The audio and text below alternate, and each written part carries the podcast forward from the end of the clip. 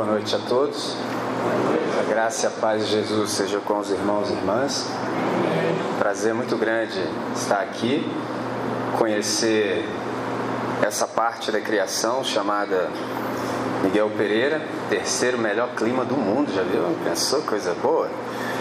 É um prazer conhecê-los também. Ah, tudo isso começou porque eu conheci o Tiago, Tiago Olival, ele está ali. Conheci o Tiago na faculdade em Volta Redonda, na universidade. Eu fui convidado para falar na universidade algumas vezes. Passei cerca de dois meses dando uma série de estudos sobre a oração do Pai Nosso. E aí conheci o Tiago, onde ele falou assim: Cara, se eu te chamar, você vai até a minha comunidade, minha igreja? Eu falei: Eu sou um cara assim, eu só vou onde eu sou convidado. Entendeu? Eu vim a primeira vez, depois me chamaram, estive com vocês no retiro.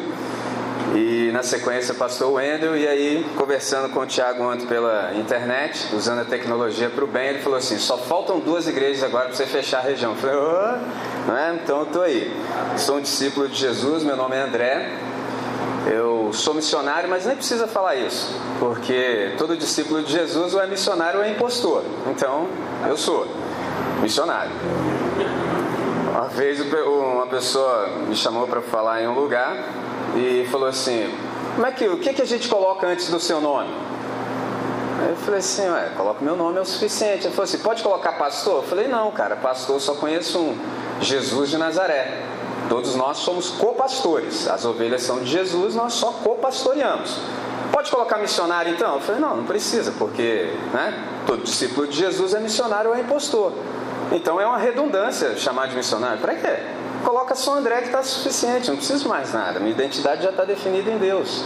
Quem precisa de alguma coisa antes do nome é porque tem problema com identidade. Ele gosta dessas coisas, entendeu? Vai só aumentando a patente. Não sei se você já viu. Daqui a pouco vira vice-deus. Mas seja outra coisa. Entendeu? Estou muito satisfeito de estar com vocês. Estou com meu filho. Está aqui, ele se chama Zion. Ele veio comigo, sempre está comigo. A gente chegou bem, fomos muito bem recepcionados. O Júlio, a Cristiane, Marcele tem cuidado bem da gente, então é isso. Eu tenho algo no coração e eu quero seguir a direção que o Espírito tem nos dado nessa noite. A gente já leu Mateus 8, já falamos, já apresentamos uma criança e eu quero ler para vocês então Mateus 18. Mateus 18. Mateus 18. Evangelho segundo Mateus, capítulo 18.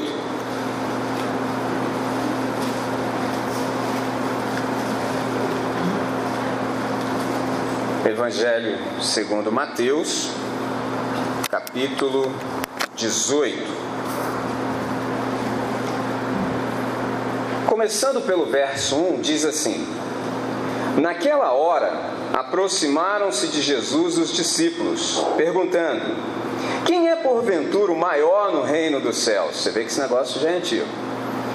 E Jesus, chamando uma criança, colocou-a no meio deles e disse: Em verdade vos digo que, se não vos converterdes e não vos tornardes como crianças, de modo algum entrareis no reino dos céus. Portanto, Aquele que se humilhar como esta criança, esse é o maior no reino dos céus. E quem receber uma criança tal como esta em meu nome, a mim me recebe. Qualquer, porém, que fizer tropeçar a um desses pequeninos que crê em mim, melhor lhe fora que se lhe pendurasse ao pescoço uma grande pedra de moinho e fosse afogado na profundeza do mar. Ai do mundo por causa dos escândalos, porque é inevitável que venham escândalos, mas ai do homem pelo qual vem o escândalo. Portanto, se a tua mão ou o teu pé te faz tropeçar, corta-o e lança-o fora de ti. Melhor é entrares na vida manco ou aleijado do que tendo duas mãos ou dois pés, seres lançado no fogo eterno. Se um dos teus olhos te faz tropeçar, arranca-o e lança-o fora de ti. Melhor é entrares na vida como um, com um só dos teus olhos do que tendo dois seres lançados no, lançado no fogo do inferno. Vede, Não desprezais a qualquer desses pequeninos, porque eu vos afirmo que os seus anjos nos céus veem incessantemente a face de meu Pai Celeste, porque o Filho do Homem veio salvar o que estava perdido. Que vos parece? Se um homem tiver cem ovelhas e uma delas se extraviar, não deixará ele nos montes as noventa e nove indo procurar a que se extraviou? E se porventura encontra, em verdade vos digo que maior prazer sentirá por causa desta do que pelas noventa e nove que não se extraviaram. Assim, pois não é da vontade de vosso Pai Celeste que pereça um só desses pequeninos. Vamos falar com Deus? Senhor nosso Deus, nosso Pai. Nós suplicamos o teu favor nesse tempo. Livra-nos, ó Pai, de toda distração. Faz cessar em nós todo o ruído ambiente interior. Cativa-nos, ó Deus. Inclina os nossos corações e os nossos ouvidos tão somente para ti, de tal modo que ouçamos a tua voz, por tua glória e para a tua glória essa é a nossa oração. Fazemos no nome que é sobre todo nome, o nome de Jesus de Nazaré, hoje e sempre. Amém. Amém. Esse texto que eu li para vocês é um texto extraordinário.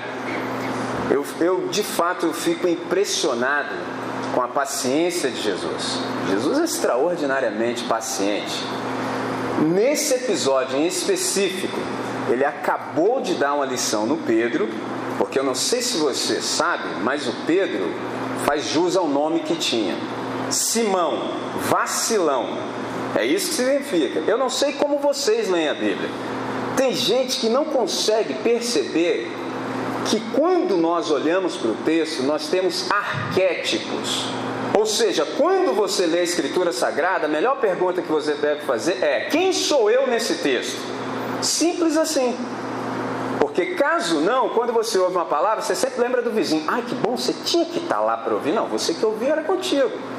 Então você puxa a responsabilidade para você. Jesus acabou de dar, dentre várias lições para o Pedro, falar: Pedro, você é um cara precipitado, você fala demais. Entendeu? Aí Jesus deu uma lição nele. Você sabe que o Pedro é pescador. Só que o Pedro está acostumado a pescar com rede. Então você joga a rede, oh, vem tudo. Aí Jesus querendo dar uma lição nele para ele ficar mais comedido, ficar mais tranquilo, vai pescar com anzol. Mas anzol leva um tempão, então, então fica tranquilo, não fala o que não deve. Percebe? Essa foi a lição. Terminada a lição, chega os outros. Eu, eu, assim, eu fico impressionado com esses nossos irmãos aqui. Por quê? Eu lido com gente, eu sou missionário urbano. Então eu lido com gente que não gosta de igreja, detesta igreja. Você fala assim, vamos roubar um banco? Aí fala, grande ideia. Você fala assim, vamos estar com a igreja? Aí fala, você tá maluco, André? Perdeu o juízo, cara. Eu, hein? Então, lido com gente assim. Gente que não gosta de igreja, automaticamente é gente que a igreja também não gosta. Não sei se sabem. Por exemplo, às vezes o pastor né, cai naquela besteira de falar assim: irmãos, vamos dar um abraço naquele que está ao nosso lado. Aí o pessoal fala: tipo assim, pastor, precisa tanto. É aquele camarada espanta bolinho, entendeu? O cara senta todo mundo. Entendeu? Então eu lido com esse pessoal, lido com desigrejado, gente que está cansada de igreja. Aí esse pessoal sempre tem uma crítica para a igreja, não, mas que igreja. Falei, vocês nem começaram a brincadeira ainda, rapaz. Lê a Bíblia direito, rapaz. Você tem que ler a Bíblia direitinho para você ver como é que os caras são da pesada. Olha o que, que os caras falaram.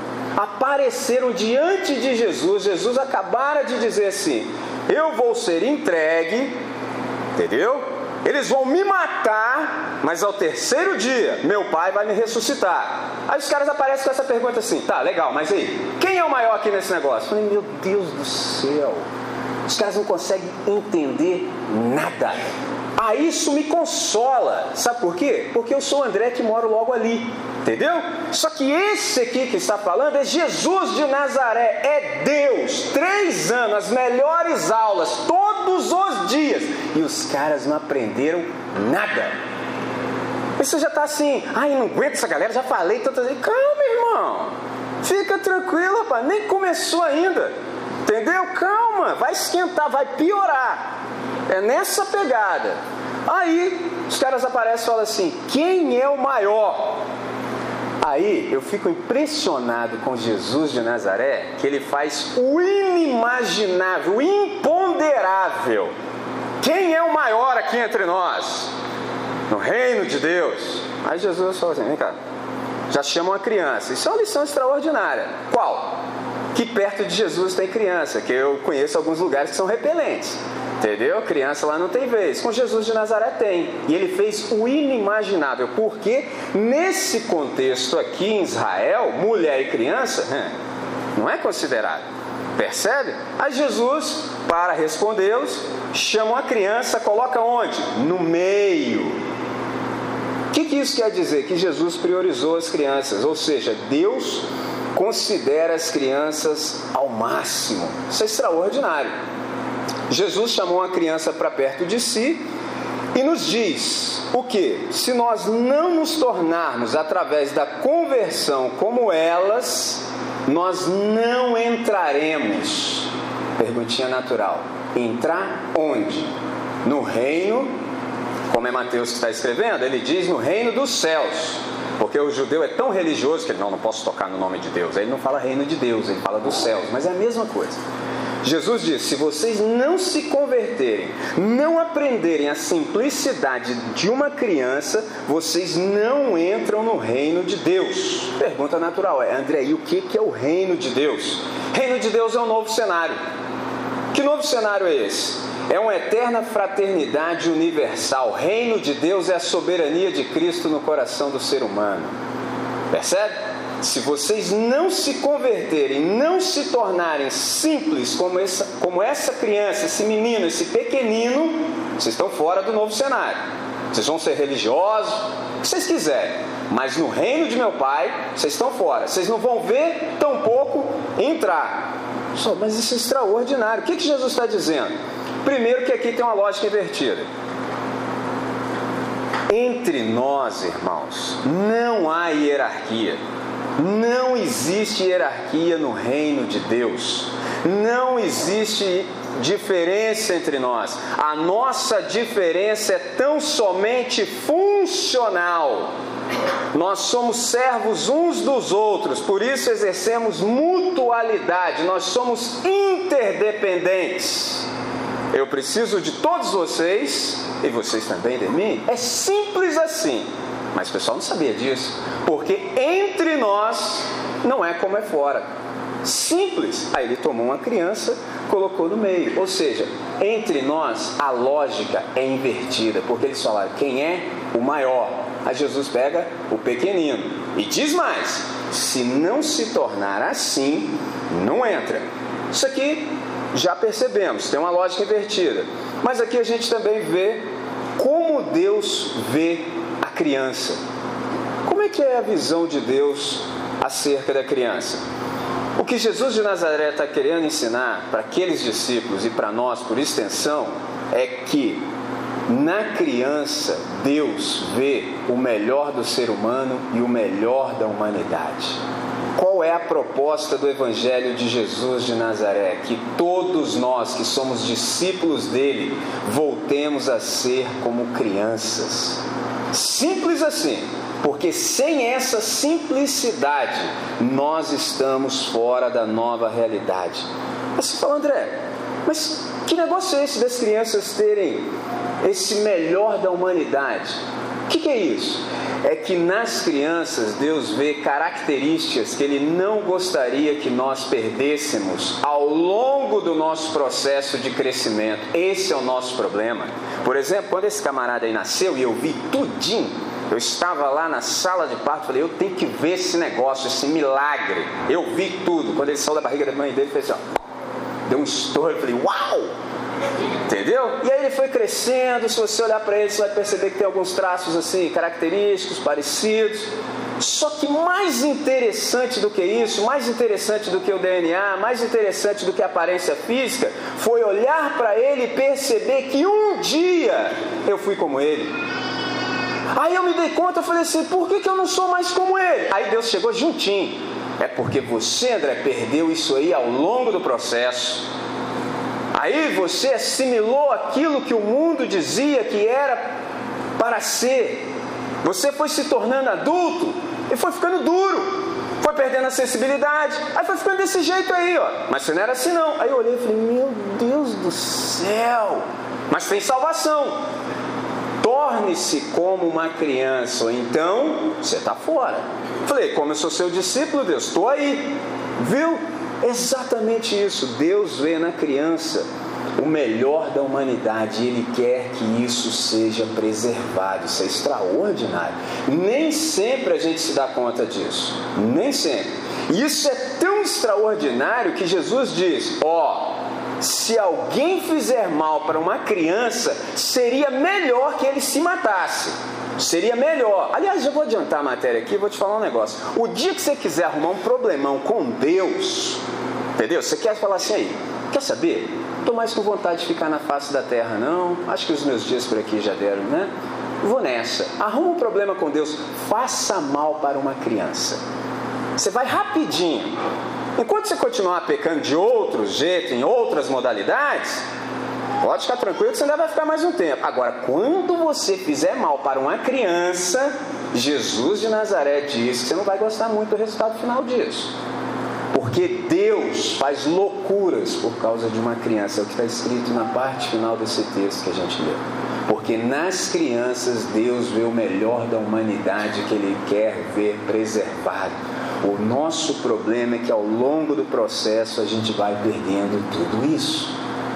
E aí a verdade vai entrando no meu e seu coração e você pergunta, André, já que esses valores que aparecem nas crianças e que Deus quer que seja preservado ou seja resgatado, se Jesus as tomou como modelos, que valores são esses? Que características são essas? Eu listei dentre várias, listei apenas três para vocês. Por exemplo, quando nós éramos crianças, nós tínhamos uma facilidade de nos deslumbrarmos.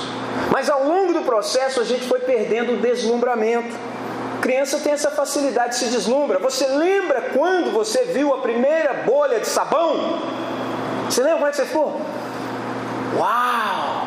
Até que apareceu um mão grande, te deu um tapão, pedala, Robinho falou assim: seu bobão!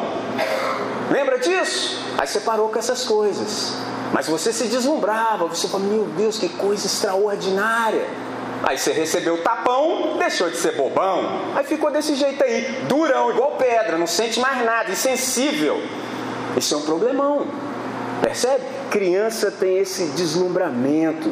Criança se deslumbra, por exemplo, quando contempla a criação, se deslumbra quando ouve acerca do Criador. Fala sobre Deus com a criança. Olha como é que o olhinho brilha. Criação, ele fala, meu Deus, mas como assim? Isso é extraordinário, por quê? Porque eles têm uma capacidade incrível de imaginação e abstração. E aí, quando você vai ficando adulto, você perde tudo isso. Entendeu? Você não consegue mais imaginar. Você tem que ver uma fotinha. Entendeu? E é interessante isso que nós somos o povo da palavra. Nós somos o povo da palavra. Mas hoje em dia, se você não vê uma fotinha, se você assim não vê aquela foto para chorar, se emocionar, você não se move. Percebeu? É por causa dessa dureza do nosso coração. Agora a criança, ih, é na hora, só falar. Aí acontece um milagre extraordinário. Você fala, Deus transforma os ouvidos em olhos. Você fala, eles conseguem ver. É extraordinário. Isso me faz lembrar do Einstein quando ele disse acerca da imaginação que ela é muito mais importante do que a ciência. Porque a ciência é limitada, ao passo que a imaginação abrange o mundo inteiro. Um raciocínio lógico te leva de A a B. A imaginação leva você a qualquer lugar que você quiser. Isso é extraordinário. Uma criança, ela tem a certeza de que o universo é muito mais do que aquilo que os nossos olhos podem ver. Ela sabe disso, ela instintivamente ela desconfia. Toda criança sabe, ainda que por instinto, que o universo é demasiadamente harmônico, grandioso e avassalador para se acreditar que é tudo mera obra do acaso. Percebe? criança sabe disso. Nós é que vamos ficando duros E aí, no primeiro versículo que a gente lê da Bíblia, a nossa incredulidade já entra em ação. Você sabe qual é o versículo mais difícil de se crer de toda a Bíblia? Acabei de dizê-lo. O primeiro. No princípio criou Deus os céus e a terra. Criança acredita nisso, a gente não acredita de jeito nenhum. Por isso que você fica gastando saliva aí conversando com os caras. Para, irmão, esquece. Se a pessoa não acredita que no princípio criou Deus os céus e a terra, não precisa conversar mais sobre nada. Agora, se você acredita que no princípio criou Deus os céus e a terra, conversemos sobre. Porque Deus não quer provar que ele existe. Imagina, eu com a árdua tarefa de escrever um texto bíblico. O que, que eu ia escrever? Olha, Deus é. Simplesmente Moisés começou assim: no princípio, criou Deus os céus e a terra.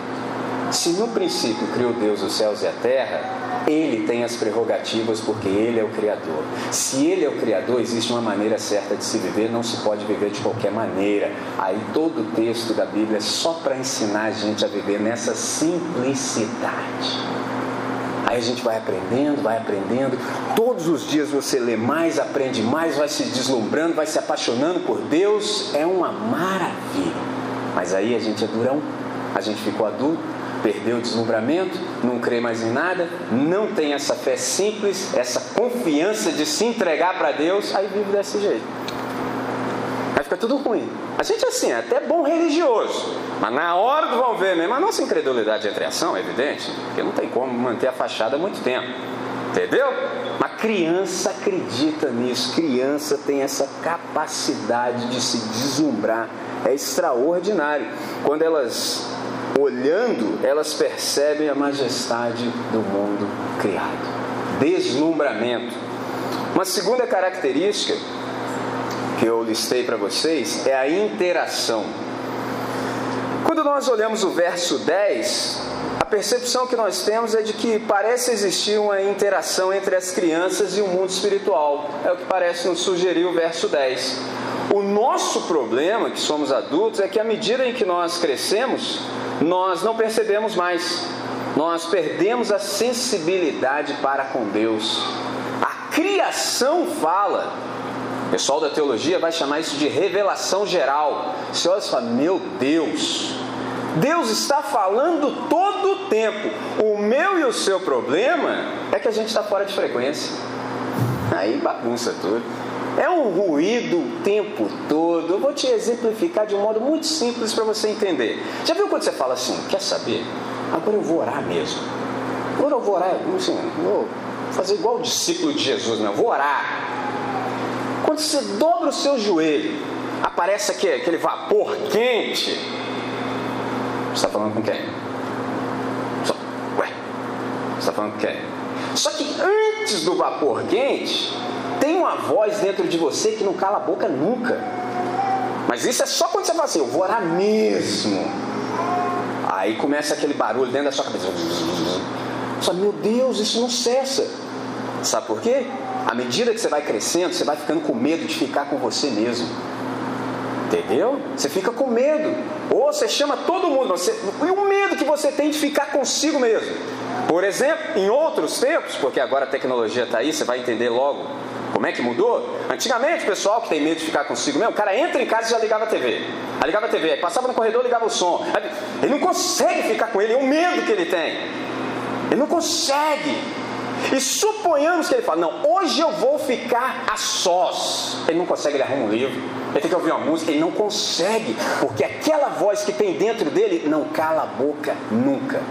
Depois que essa voz cala a boca, que isso é um estágio, isso é processo. Aí vem o vapor quente. Você está falando com quem? Você já sabe quem é o do vapor quente, né? Cheiro de enxofre. Então, é isso que eu estou falando. Agora, criança, ih, não precisa nem fechar o olho para orar. Aliás, eu não sei quem inventou esse negócio. Você já viu Jesus fechando os olhos para orar? Nunca. Mas por que, que nós fechamos os olhos para orar? Porque a gente não se concentra nunca. É o nosso problema. Por exemplo, se hoje pastor ali falar assim, irmãos, vamos fazer cinco minutos de silêncio absoluto. Ah, irmão, aqui passa mal. O cara não aguenta. Ai, meu Deus, isso tem que acabar logo. Você quer ver isso na prática? De outra maneira? Vamos ter um momento de oração e a primeira oração vai ser voluntária. Passa três segundos, ninguém se manifesta, o cara começa. Ai, ai, ai, ai, ai. ai meu Deus do céu, quebra esse homem, meu Deus, ai, ai. Tá percebendo? É uma agonia. É isso que eu estou falando, a gente perdeu tudo isso. Nós temos medo de estarmos a sós conosco. Olha em que nós nos tornamos. Como é que você pode ter medo de ficar consigo? Mas que doideira! O cara está sempre fugindo dele mesmo. Deixa eu ficar aqui anestesiado, porque a dureza é grande. Porque não é mais como criança. Não consegue mais ficar consigo. Né? Perdeu essa capacidade de vislumbrar o Criador. Perdeu a capacidade de ver o belo da criação. É uma tristeza. É disso que Jesus de Nazaré está falando. Deslumbramento, interação, dependência saudável. Isso é extraordinário. A criança ela tem plena consciência de dependência. Plena consciência. Você quer ver um exemplo? Deixa ele sozinho só um pouquinho. Já viu aquela brincadeira? Você tenta fugir do seu filho, esconder? Então, ele sabe que ele depende, ele sabe que ele não pode ficar sozinho, ele sabe que ele necessita de cuidados. Qual é o nosso problema? O nosso problema é que à medida que a gente foi crescendo, nos apresentaram um estereótipo. Esse negócio de, de precisar de cuidado, de fragilidade, isso não é bom. Isso tem que ser duro. Você não pode depender de ninguém, não. Aí a gente acreditou nessa besteira. Aí o individualismo entrou em nós. É tudo eu. Você quer ver isso de um modo muito simples? Liste quantas canções nós cantamos em uma celebração comunitária e coletiva na primeira pessoa do singular. Tudo eu, eu, eu, eu, eu, eu, eu, eu. Isso não tem nada que ver com o Evangelho de Jesus de Nazaré. Minha, meu, para mim. Não tem isso no Evangelho. No Evangelho é tudo nosso. É tudo para nós. É Pai nosso é pão nosso, é perdão nosso e é livramento nosso, é tudo para nós. Como se diz em São Paulo, agora é nós. Mas aí o individualismo entrou em nós. E como na igreja só tem adulto, passou tranquilo. Ou passou fácil. Entendeu? Aí o cara coloca em letras garrafais na porta do prédio: venha buscar a sua bênção. Falei, meu Deus do céu. Falei, tá maluco? Evangelho de Jesus de Nazaré, venha ser bênção. Isso é o Evangelho de Jesus de Nazaré. Por exemplo, se tenho sede e a água chega até mim, eu não sou abençoado porque a água chegou até mim. Não. Eu sou abençoado quando a água chega até mim, eu me descedento e passo adiante. Agora sim, agora é do jeito de Jesus de Nazaré. Só criança faz um negócio desse. Não tem jeito. Adulto não faz. O camarada tá querendo é só para ele. Entendeu? Eu quero monopolizar o negócio aqui. Eu quero é sombra, água fresca e sapato largo no pé. E que vem as bênçãos. Assim que os caras pensam. Se vocês não se tornarem como crianças simples, não entrarão no reino do meu Pai. Falei, meu Deus do céu. Porque nas crianças o meu Pai vê o que há de melhor na humanidade. E Ele quer ver isso preservado. Percebe? Toda criança sabe que não pode ficar sozinha. Eles sabem disso. Toda criança sabe que depende de Deus, mas também precisa de cuidados humanos. Simples assim. Quando nós vamos crescendo, a gente perde tudo isso. E é extraordinário que foi Deus quem disse isso. Lá no jardim do Éden, Gênesis 2:18. Não é bom que o homem esteja só. É, quando você é inteligente usa massa encefálica, você fala assim: "Que isso, André? Ficou maluco?" Deus está no jardim, rapaz. O homem está em perfeita comunhão com Deus antes do pecado. Tu me solta uma dessa? Eu não, rapaz. Eu sou um mero repetidor das palavras. Eu não falei isso, não. Não escrevi, não. Foi Deus quem constatou. Não é bom que o homem esteja só. Que só esse? Só de presença humana. Porque pessoas precisam de Deus, mas pessoas também precisam de pessoas. Esse é o nosso problema como nós queremos dar uma de durões, de que não somos frágeis, a gente se fecha. Eu não preciso de ninguém. Aí, por isso está nessa dureza aí, ó. Quando você coloca a cabecinha no travesseiro, você fala, ai que vida, meu Deus, que angústia. Entendeu? Por isso, abra-se. Eu necessito de cuidados. Eu preciso de você. Sem você eu também não sou. É simples assim, mas só criança consegue fazer isso. Ontem, por exemplo, eu e meu filho, a gente fica bastante na rua. Aí eu conheci, estou conhecendo muitas pessoas assim de países de fala espanhola. Eu conheci um montão de argentinos, estou conversando com os caras. Conheci ah, alguns venezuelanos. Aí tem criança, o Zay fica lá conversando com as crianças e tudo. E tem também uruguaios. Aí ontem eu estava conversando com, com o, o pessoal do Uruguai e, e os convidei para tomar um banho. A galera tá na rua aí, viajando e tudo, então um banhozinho assim, pô, bom, né? Ajuda, ah, fica leve, né? Falei, vou levar esses caras ali para tomar um banho. Aí a galera estava trabalhando, você sabe, eles trabalham no semáforo assim e tudo, e eles entenderam que aquele não era um bom momento para sair do semáforo, mas uma menina quis ir. E aí, eu e Zion levamos ela até o prédio da nossa igreja, que era próximo e tudo. Ela ficou lá tomando banho e eu precisei resolver uma coisa. Falei, Zion, me espera aqui só um segundinho. Papai vai só aqui, eu tô aqui, você conhece o ambiente e tal. Pode ficar tranquilo. Qualquer coisa você pode me procurar, mas fica aqui cuidando dela, porque quando ela sair, ela não conhece, aquela coisa toda. Passou 10 segundos, quem aparece? Paradinha atrás de mim só com as duas. Entendeu? E eu já sabia disso. Essa verdade já está no meu coração. Então, por isso, eu me precavi, expliquei tudo. Qual a resposta dele? Eu não posso ficar sozinho. Entendeu? Só que quando a gente cresce, a gente tem muito orgulho. A gente não admite mais que não pode ficar sozinho. Entendeu? Aí você bota essa casca, essa dureza.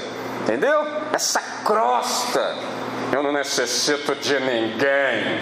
Papo furado, rapaz. Isso é tudo balela, isso é tudo mentira, rapaz. A melhor coisa, se você tiver o privilégio de saber que vai morrer, estiver nos seus dias terminais sobre uma cama, a melhor coisa é você poder falar assim: onde estão as pessoas que eu amo? Onde estão as pessoas que me amam? É isso. Agora tu é durão com essa crosta aí, quem vai te amar? Quem vai querer estar contigo? Você é repelente, entendeu? Eu não sei se conhece, tem gente que é atraente, tem gente que dá vontade de você ficar um pouquinho mais perto. Você fala, nossa, tem que ficar ali. Você não tem nem motivo aparente, mas você dá um jeitinho de, entendeu? Não, vou ficar aqui que vai rolar uma coisa boa. Agora, tem gente, ai meu Deus do céu, não, vamos tirar o time enquanto está em tempo, porque isso aí é da pesada, isso aí, isso aí ó. Cara é repelente. Essa crosta. Eu não dependo de ninguém. Tudo bobagem. É isso que Jesus de Nazaré está nos dizendo. Se vocês não se converterem, não se tornarem simples como crianças, vocês estão fora dessa nova realidade. Que realidade é essa? O reino de Deus. O que é o reino de Deus? É a nova realidade em que só a vontade de Deus é feita de modo pleno na terra do jeito que é no céu. Somente criança pede para que a vontade de Deus seja feita na terra do jeito que é no céu. Adulto não pede. Nunca, jamais, sob nenhuma hipótese. Adulto só pede coisas para si porque adulto só se satisfaz com coisas que se pegam. Só material, só isso. Quando ora, Deus me dá, me dá. Só o bichinho, eu quero, eu quero, eu quero, que a criança não. Pai, seja feita a tua vontade assim na terra como no céu. Porque quem tem um coração simples sabe que a vontade de Deus é a norma de funcionalidade do universo tudo que está fora da vontade de Deus está disfuncional. Por isso que tem muito adulto dando cabeçada por aí. Ó. Ele não consegue entender porque a vida dele não flui. Ele tem todos os símbolos de status. A exterioridade dele é perfeita. Quem olha fala, eis aí. Mas quando ele precisa colocar a cabeça no travesseiro, o sono dele é pesado. Entendeu? Perninha do camarada fica assim na cama. Enchendo a vida de coisa que pega. E é interessante que quem enche a vida de coisa que pega, começa a fazer isso também com o filho. Ao invés dele ser presente, aí ele é um ausente. Aí ele quer dar presente para ver se aplaca a consciência dele. Ele não entendeu que criança só gosta daquilo que o dinheiro não pode comprar. Simples assim, não paga nada, é de graça. E de graça Deus sabe disso, né? Se não vos converterdes e se tornardes como crianças, não entrarão no reino do meu Pai. Só André, salva aí. Jesus salva. Qual é a solução? Prolongar a infância ao máximo, pessoal. Era para prolongar a infância, o Evangelho entrar na gente e a gente continuar sendo criança e aprendendo mais de Deus. Ter essa abertura ao próximo, essa vontade genuína de estar junto, essa capacidade de aprender. Olha como é que uma criança aprende fácil. Eu não falei há pouco dos venezuelanos? Eles têm dois filhos. Um se chama Imaia e o outro Caribe. Oh, o nome do meu filho é bonito, Zion. Mas Caribe, eu falei, oh. Aí chega o Imaia para o meu filho Zion. O Imaia tem quatro anos.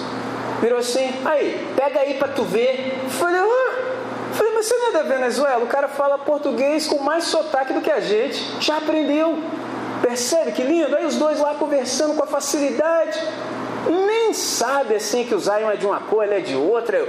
Você sabe que os caras assim, mais da América Latina, cortam o cabelo de um jeito diferente do nosso, entendeu? Os caras assim, são mais chegados no manto, eles não estavam nem aí. Os dois estavam brincando cinco minutos, eles começaram a falar uma língua própria deles.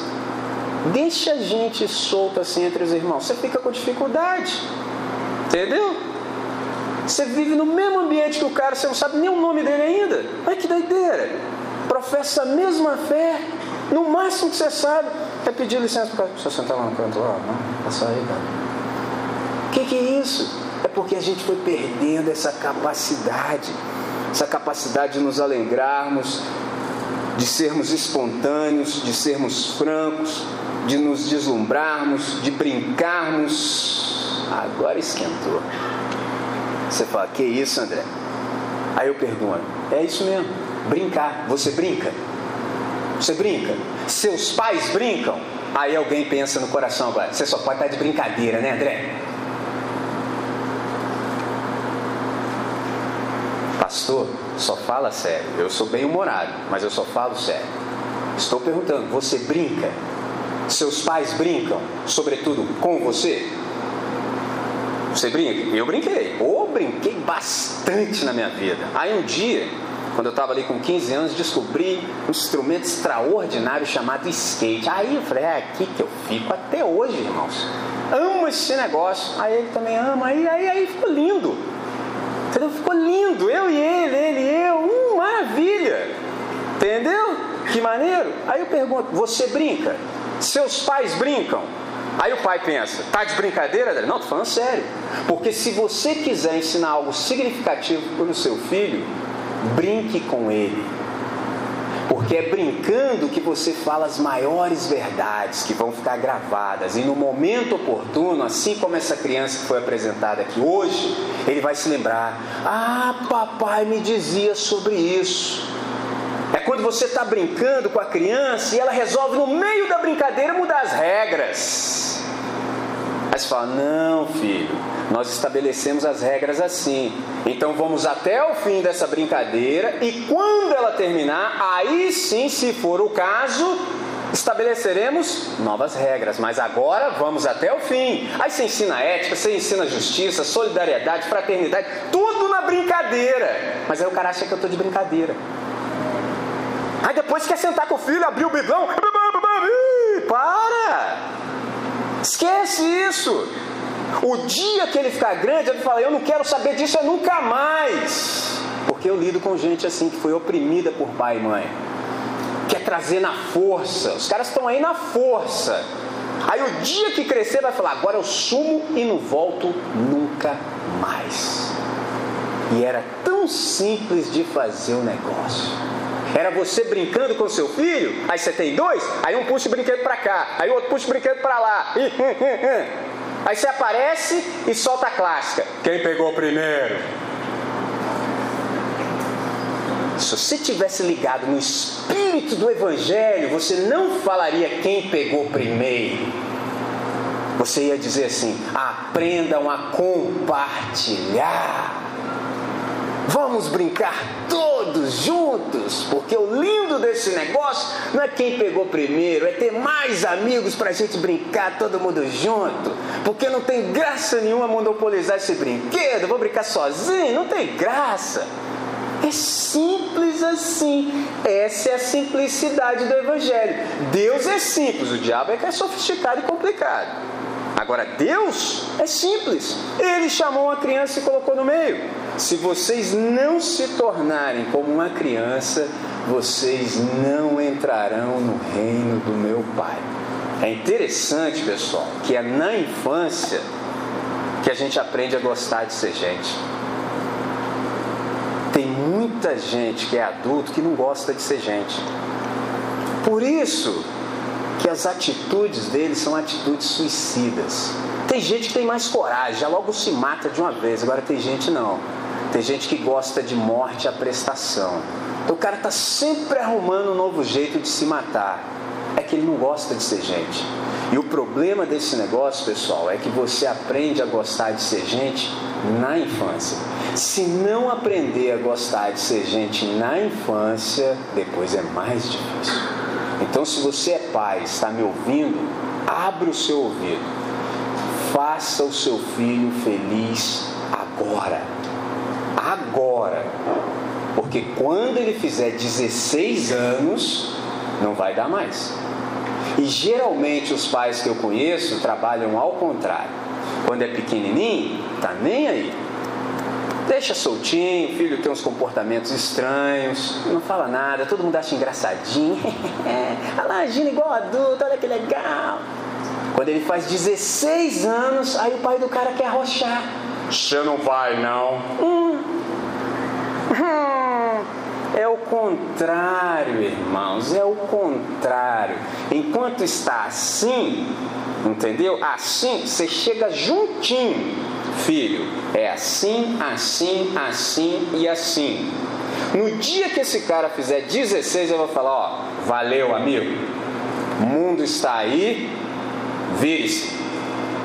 Simples assim. Aí eu vou entregá-lo às mãos de Deus. Falar: Deus, é seu, estava sob meu cuidado, fiz tudo o que deveria. Agora não dá mais. É até 16, irmãos. Por isso que eu estou com esse cara todos os dias desde o primeiro dia. Eu me preparei, porque, ô oh, irmãos, ver uma criança nascer, não é para qualquer um, não, rapaz. Não sei aí quem, né? Ô, oh, você que não se prepara, não. Quando você entra na sala, porque teve um amigo meu que foi dar de dura, né? Deixa comigo. Aí foi filmar ainda. Foi filmar. Eu só vi a imagem assim. Aí o médico, olha o vacilão aí, ó. Entendeu?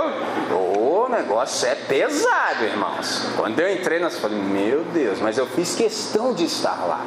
Entendeu? Desde o primeiro dia. São seis anos, todos os dias, com exceção de três semanas que eu viajei à Argentina e não estive com ele. Só. Os outros dias, todos os dias. Por quê? Primeiro que eu aprendo com ele. Você achou que eu ia falar que eu estou ensinando para ele? Não, eu aprendo é com ele. Porque ele ainda é assim. Ele é um cara simples. Entendeu? Eu perdi algumas coisas ao longo do processo. Mas Deus é bom.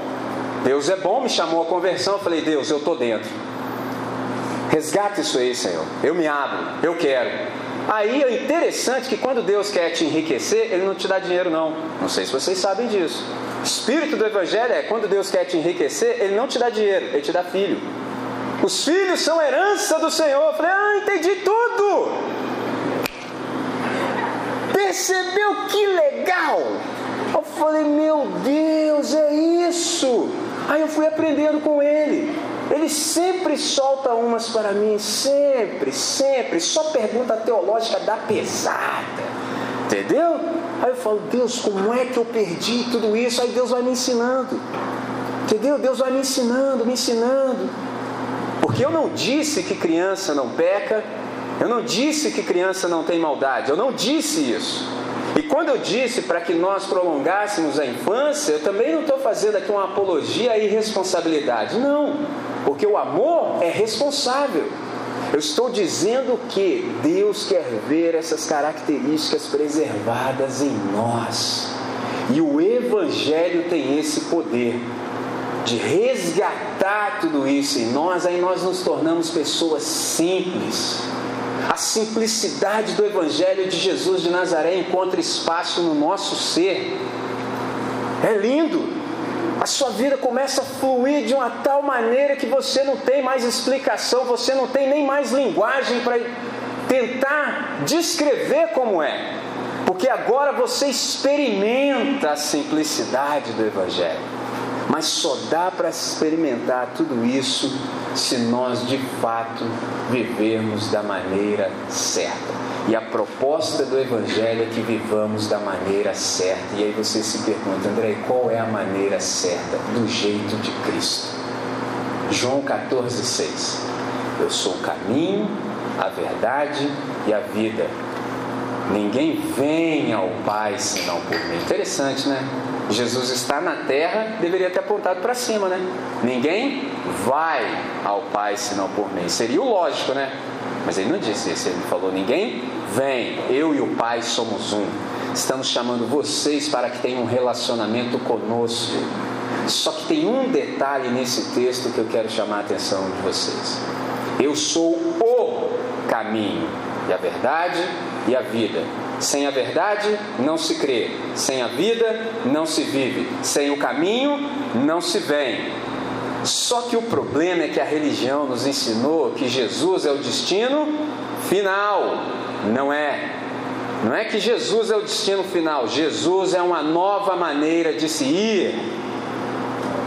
Quem é Jesus de Nazaré? Jesus de Nazaré é, uma, é um adulto que nunca deixou de ser criança. Por isso ele conseguia dizer e ter o relacionamento que tinha com o Pai. Por isso que ele é quem é. Por isso que ele é o nosso paradigma, por isso que ele é o autor e consumador da nossa fé. Por isso que ele tem essas palavras simples, mas com alcance e profundidade extraordinárias. Aí eu te pergunto nessa noite, como é que essa palavra leu você? Porque ler a Bíblia é fácil. Nós já somos abençoados, fazemos parte da era Gutenberg, sabemos ler e escrever. É fácil ler. Agora, ser lido pela Bíblia é outra coisa. Nessa noite, eu pergunto para você: como é que esse texto leu você? Como é que essa exigência chega ao seu coração? Se não vos tornardes como crianças, não entrarão no reino dos céus. Simples assim. Criança não está preocupada com competição. Criança só está preocupada com cooperação. Simples assim. O maior milagre do Espírito Santo é nos tornar como crianças, sem essa maldade que a gente carrega todos os dias, sem essa dose que você fala, não, André, até entendi, mas eu tenho que manter essa dosezinha aqui de um 71, André se eu não manter esse jeitinho aqui, se eu não manter esse. Assim, só esse pedacinho da lei de Gerson, André, como é que eu vou viver? É porque você não confia em Deus. É porque você não confia em Deus. Quando você ousa falar sobre Deus, você ainda quer poetizar e falar assim: ah, andar com Deus é como dar um salto no escuro pela fé. Aí você pega outro incrédulo, o cara ainda fala, Amém. Só bobagem. Andar com Deus é dar um salto na luz. Eu sei quem é Deus. Eu o conheço, Ele é perfeito e absolutamente confiável. A Ele eu me entrego integralmente. Ele é a única realidade do universo. Nele eu não vivo essa fantasia, essa ficção que eu chamo de vida. Nele eu vivo. É por isso que eu me entrego. É por isso que eu confio. Agora, confiar em Deus pessoal leva a vida inteira. Porque há três coisas muito difíceis no universo. primeira delas, você acreditar que Deus existe. Ou é você acreditar que Gênesis 1.1 é verdade. Deus existe. Portanto, existe uma maneira correta de se viver. Não posso mais viver de qualquer maneira. Essa é a primeira coisa mais difícil do universo. Segunda coisa mais difícil do universo é você dar razão para Deus, você concordar com Deus, você se arrepender. Deus, o Senhor está certo, a Sua palavra está certa, é do seu jeito, Deus, não é do meu jeito. Todos os dias da minha vida eu quero lhe dar razão. Pode falar que o teu servo ouve, Deus. Essa é a segunda coisa mais difícil do universo. Terceira coisa mais difícil do universo: confiar em Deus. A primeira e a segunda, eu creio que muitos aqui já passaram. Você acredita que Deus existe? Assim, no geral, você até concorda com Deus. No específico, você já começa a tentar sair pela tangente. Você é um crente matemático, especialista em sair pela tangente. Agora, confiar em Deus vai levar a vida inteira. Vai levar toda a vida para você aprender a fazer uma oração de criança. Sem ficar, excelentíssimo Deus, soberano, onipotente, aquele papo furado. Você vai falar, Deus, faz o que tem que ser feito. Aí os caras que estiveram orando com você falam assim: não é possível. Entendeu? Não é possível. E é possível. Existe um irmão nosso do passado, o nome dele era George Miller, um homem excepcional, extraordinário. Ele tinha um compromisso no Canadá, ele era um inglês, tomou um navio, século XIX Está lá no navio, tranquilo. Foi conversar com o capitão. Aí o capitão virou para ele e falou assim: Olha, nós não vamos chegar a tempo, não. Ele falou: Como é que é? É, não vamos chegar a tempo. Olha o nevoeiro aí. Ele falou: Capitão, eu sirvo a Jesus de Nazaré há 56 anos e nunca deixei de cumprir um compromisso para com Jesus de Nazaré. Vamos à casa das máquinas orar agora. E o capitão era da fé, ou pelo menos dizia que era, né? Aí desceu, Aí o senhor George Miller se ajoelhou e orou, como uma criança: Senhor Deus, tenho um compromisso contigo, preciso estar no Canadá, tal hora, tira o nevoeiro daí, em nome de Jesus, amém. Talvez mais simples do que isso. E o capitão se preparou para orar, né? Ele falou: precisa não. Precisa não, porque eu já falei com Deus, sei que Ele me ouviu, sei que Ele, minha petição é conforme a vontade dEle, precisa falar mais não. E aí, afinal de contas também sou incrédulo, perde seu tempo não. Agora suba lá, olha essa, suba lá agora e veja se o nevoeiro está lá. Na hora certa, aquele homem estava no Canadá. E aí? É isso que Jesus de Nazaré está nos dizendo. Ele mesmo falou: Eu lhes digo. Não fui eu que falei isso, foi ele. Eu lhes digo: se vocês não se converterem, vocês não entram no reino de Deus. Aí você fala, André, e o que é conversão? Conversão é você não ter nenhum pensamento que não proceda do Evangelho é você não ter nenhum ponto de partida que não se inicie no Evangelho. É você não ter nenhum ponto de chegada que não seja do Evangelho. É você viver num processo contínuo de arrependimento. Ainda que você tenha um dia em que você se lembra, naquele dia eu me arrependi. Mas isso não para mais. É todo dia, o dia todo, até que no final do processo Deus olhe para você e veja Jesus de Nazaré. Arrependimento é você, pela fé, falar tão somente isso. Deus, o meu maior desejo na existência é ser parecido com Jesus de Nazaré. Eu não tenho nenhum outro desejo, eu não tenho nenhuma outra esperança senão ser moldado para ser conforme Jesus de Nazaré. Eu desejo de todo o meu ser ser parecido com Jesus de Nazaré. É isso que eu quero, Deus. É isso que é conversão.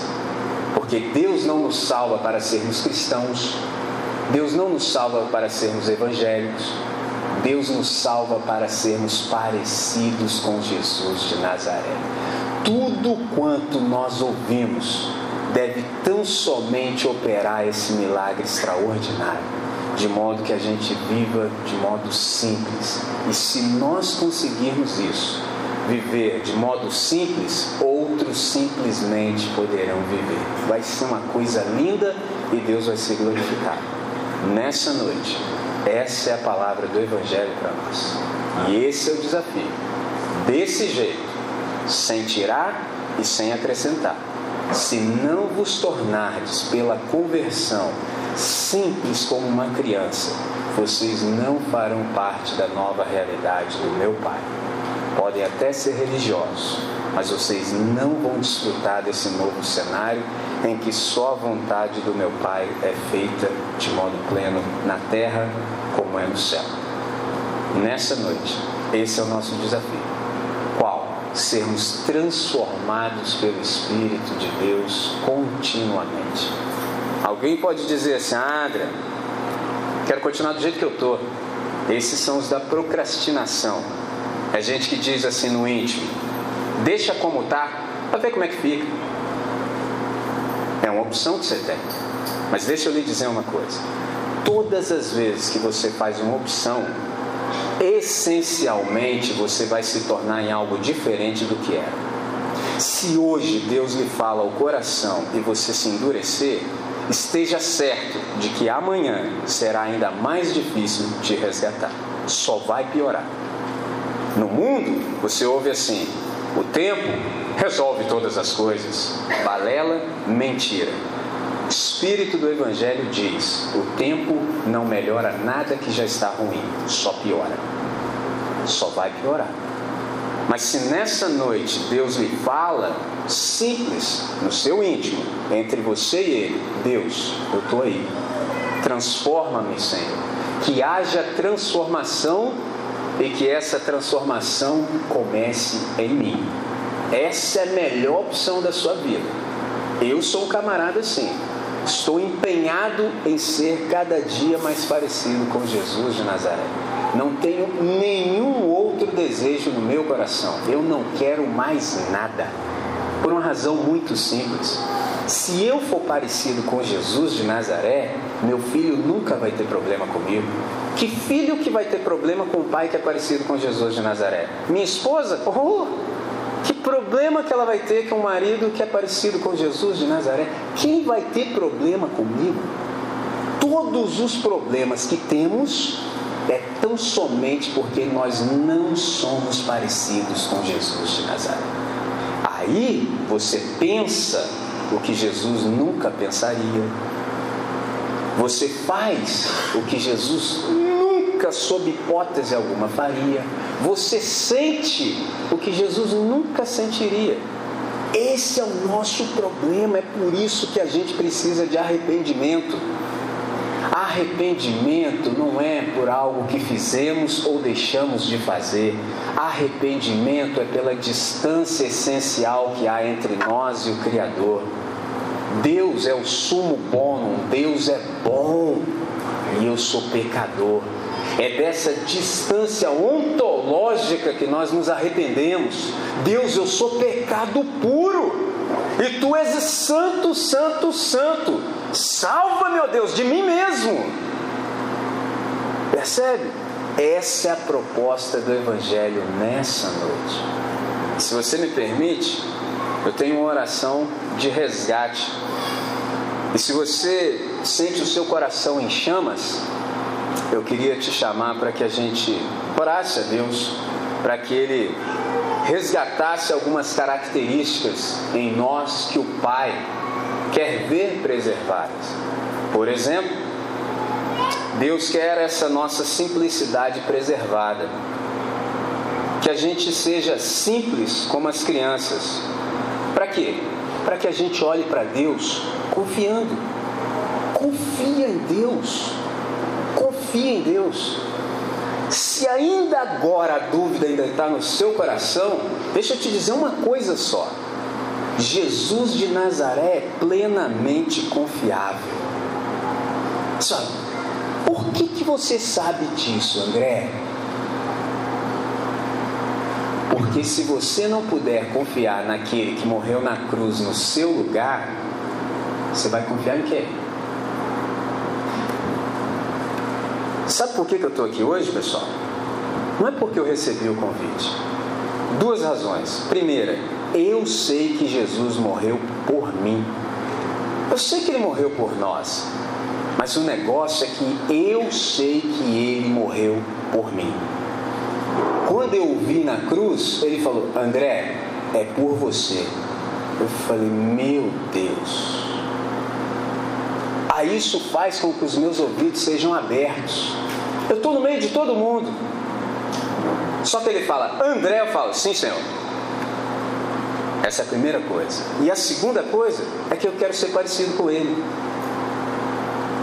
Aí você pode pensar, André, mas isso aí não é ruim? Não, isso é ótimo. É um prazer viver assim. Ou se é, é uma maravilha. Então, Deus quer ver essa simplicidade resgatada, a nossa espontaneidade. Lembra quando você era espontâneo? Falava o que você pensava, demonstrava o que você sentia? Cadê isso? Sumiu. Espontaneidade. Transparência. Esse é um problemão que nós temos. Sabe por quê? Quando você era mais ou menos assim do tamanho do meu filho, você percebeu que se você fosse quem de fato você era, você não seria aceita no grupo. Daquele dia em diante você criou um negócio chamado máscara. Aí a primeira coisa que aconteceu foi que você mentiu para você mesmo. Você colocou a máscara e acreditou nela e mentiu. Aí você acreditou. Outras pessoas também acreditaram. E você está querendo que todo mundo acredite e Deus também. Nunca ele vai acreditar nisso. E como ele te ama, ele quer te salvar disso. Filho, filha, somente diante de mim você pode ser você. Olhem bem para mim, se ainda não fizeram, né? Você acha que eu sou assim por quê? Você acha que fora da presença de Deus eu tenho chance? Olha bem para o layout, olha para o design, olha para a fachada, look, visual, aparência. Nunca eu teria chance. Nunca. Se dependesse de alguns aqui hoje, hum, mas é Deus. É Deus. E Deus não quer que eu seja o que você quer que eu seja. Deus quer que eu seja o que Ele projetou para que eu seja. E Jesus de Nazaré foi à cruz do Calvário para que isso se efetue na história. Essa é a proposta do Evangelho. Só vive mal agora quem quiser. Se você quiser continuar vivendo mal, só não diga que não foi avisado. Diga, Deus, eu sei, mas eu quero continuar vivendo mal. Tudo bem. Mas se você quiser viver bem, é simples. Fala, Deus, vai ser do seu jeito a partir de hoje. Vai ser do seu jeito. Não tem mais máscara, Deus. Agora vai ser na transparência. O que eu sou, sou. Na tua presença. E transforma em mim, Deus, o que tiver que ser transformado. Aí essas orações mudam. Você para com aquele negócio, oh Deus, muda minha circunstância, Deus, minha situação. Ai meu Deus, esquece isso. Deus não é especialista em mudar circunstância nem situação. Isso não é com Deus, não. Deus é especialista em transformar você. Aí já não importam mais as circunstâncias. Aí até o seu louvor é incircunstancial. O pau está cantando no seu lombo e você não está nem aí. A chapa está esquentando, você não está nem aí. E que esquente mais. E eu com isso? Você acha que eu, sendo filho de Deus, isso que me acontece, Deus não sabe? Você está querendo me dizer que Deus foi surpreendido? Deus deu uma olhadinha, o capeta entrou em ação. Tá maluco, rapaz? Eu sou discípulo de Jesus de Nazaré. Deus não pode ser surpreendido, Deus na verdade é surpreendente. Esse é o nosso Deus. É para isso que Ele está nos chamando nessa noite. É para a gente ser simples, é para a gente ter espontaneidade, é para a gente ser transparente e é para a gente resgatar o coração de criança. Esse coração aberto para a gente acolher a palavra de Deus e acreditar como verdade para as nossas vidas. Tudo que Deus fala eu creio. Não, mas aqui não tem mais não, não tem conjunção adversativa. Tenho perguntas filosóficas para Deus. Quando eu disse que Deus é Deus, acabaram-se as minhas perguntas.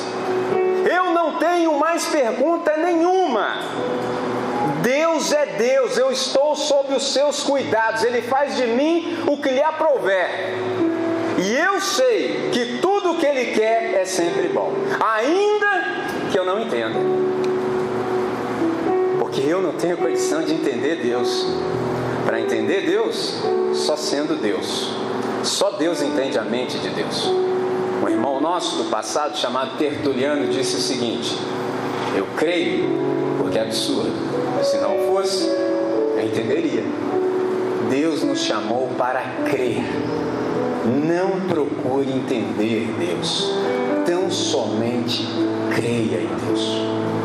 André, mas até hoje eu ouvi Deus como algo abstrato olhe para Jesus de Nazaré por fé. Por fé. Porque em Jesus de Nazaré nós vemos Deus como Ele é e o ser humano como deve ser. Resolveu a nossa vida. Tá certo? Se você creu nisso, como Isaías disse, quem creu na nossa pregação? Se você creu, vamos falar com Deus? Senhor nosso Deus e nosso Pai, nós estamos em Tua presença pelo sacrifício aceito de Cristo Jesus na cruz do Calvário. Nós te damos graças pela palavra dessa noite. Deus, abre o nosso entendimento, dá que essa simplicidade do Evangelho encontre terra fértil em nós. Ó oh Deus, ajuda que vivamos conforme Jesus de Nazaré, que todas as nossas orações, Deus, feitas em nome de Jesus, tão somente signifiquem ou signifiquem aquilo que Jesus pediria se estivesse aqui no nosso lugar agora, Pai. Dá-nos esse coração simples e humilde que crê na tua palavra que os demais, os circunstantes, possam perceber, Deus, que há uma maneira correta de se viver, que eles possam ver em nós quão bom é ser discípulo de Jesus de Nazaré. Ajuda-nos, ó Deus, para que a gente possa honrar o teu nome. Ajuda-nos, ó Deus, de modo que seja agradável a convivência entre nós, Pai Dá-nos essa sensibilidade. Restaura, ó Deus, o nosso deslumbramento, a nossa interação com esse novo ambiente.